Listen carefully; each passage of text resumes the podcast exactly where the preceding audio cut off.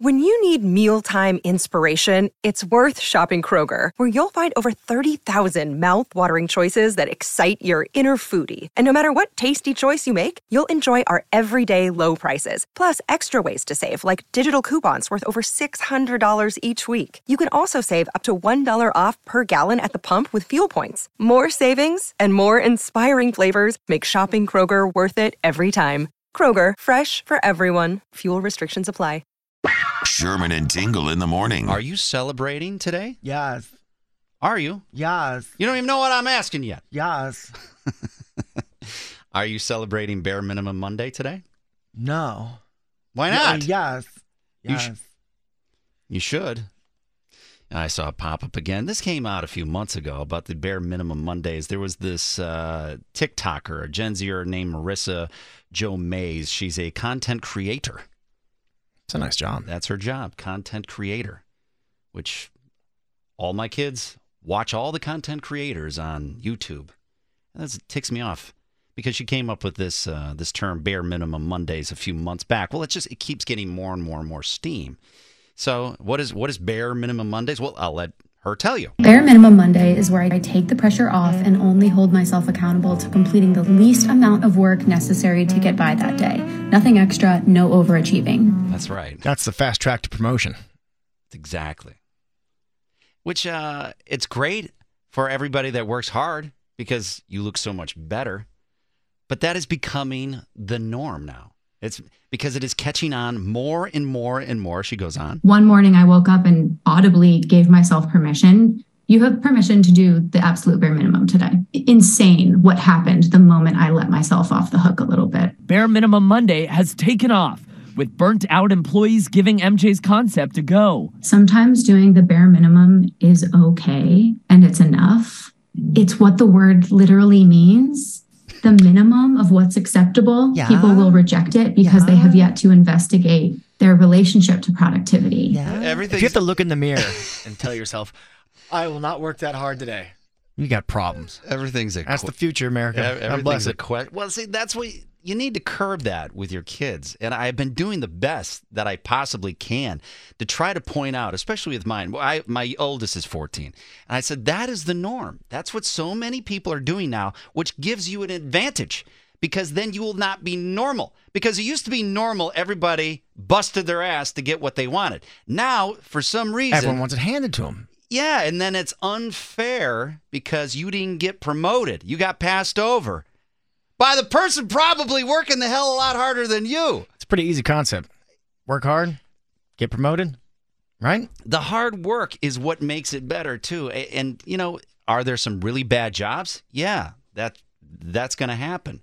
But you want to work hard to get out of those jobs. You got to move yourself up. You know, I, I say this to my kids. I go, "Do you think that Mike? I'll use Michael Jordan as an example because he'll even get mad because he can't make a shot." I go, "Do you think that he came out scoring 60 points in a game just off the street? No, he did like 50,000 shots in a month, you know, just trying to perfect it. Well, the same thing goes at work too.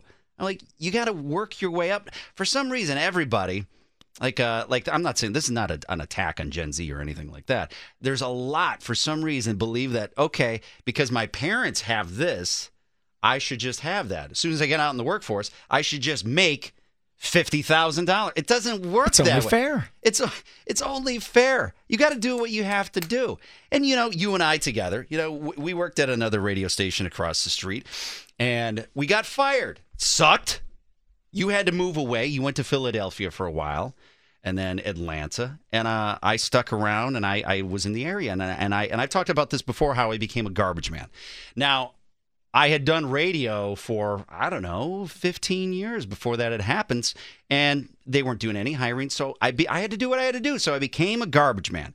And I've made great friends from that, but I knew that I had to bust my ass with that because here I was, I was 35 at the time, and I'm coming in as some Yahoo that was at a radio station. Those guys, those are the hardest working people on earth. I knew that I was going to have to keep up. So I worked my ass off just to keep up with those guys. And then that gave me respect with those guys.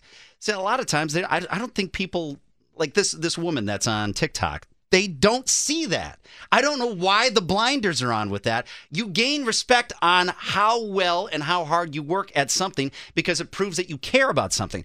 For her to go on TikTok and say, well, you're going to do the bare minimum. Why would I ever? Granted, she doesn't need to be hired because I'm sure she got a lot of schlubs watching her and giving her money on TikTok. Why would anybody ever hire that person?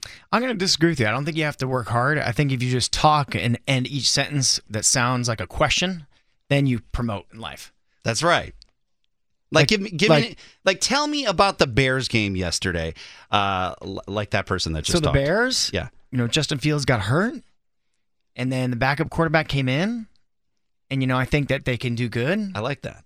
And they're going to play the Raiders next week, and both without their starting quarterbacks. You know, I just, I just don't, I don't understand how, and that's what bothers me because you'll, you'll see my, like my kids, they'll watch stuff like that, and they're so they just get drawn into that. I'm like, no, that's not the case. Just because you're seeing that on a YouTube page or a TikTok page, that, that's not the way of the world. That's the way that it worked for them. That doesn't. That's not the way it works for everybody. Matter of fact, I wouldn't even have this job at the Drive had I not become a garbage man. I don't know if I've ever told that part of the story. When we uh, auditioned for this job, and we did, we had to audition for this job. Even though we had done radio for a long time, the Drive, there was no way in hell that they were going to trust us because, uh, like our track record at the last place uh, it was a little bit different. So they had to make sure that they could trust us. So we went through. You remember that the the process of all of the people that we had to talk to. There were so many consultants, and they, they were just feeling us out. And the one thing that uh, one of the, the people told me personally is that they liked me immediately as soon as I told them that I became a garbage man.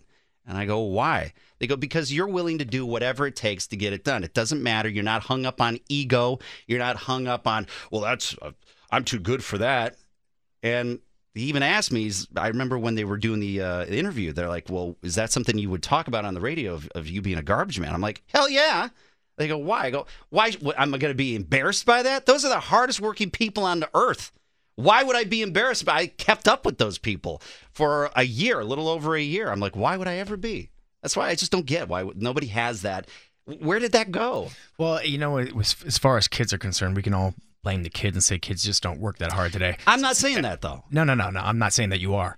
I'm just saying in general, people say that you know the kids today they see they want to be influenced and stuff like that. It's not the kids' fault. It's the parents' fault.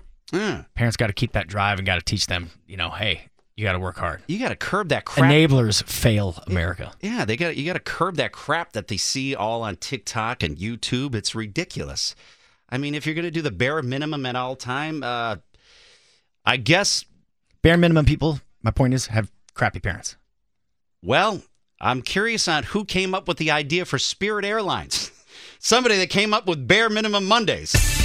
The Sherman and Tingle Show. Mornings on 97.1 FM The Drive, Chicago's classic rock.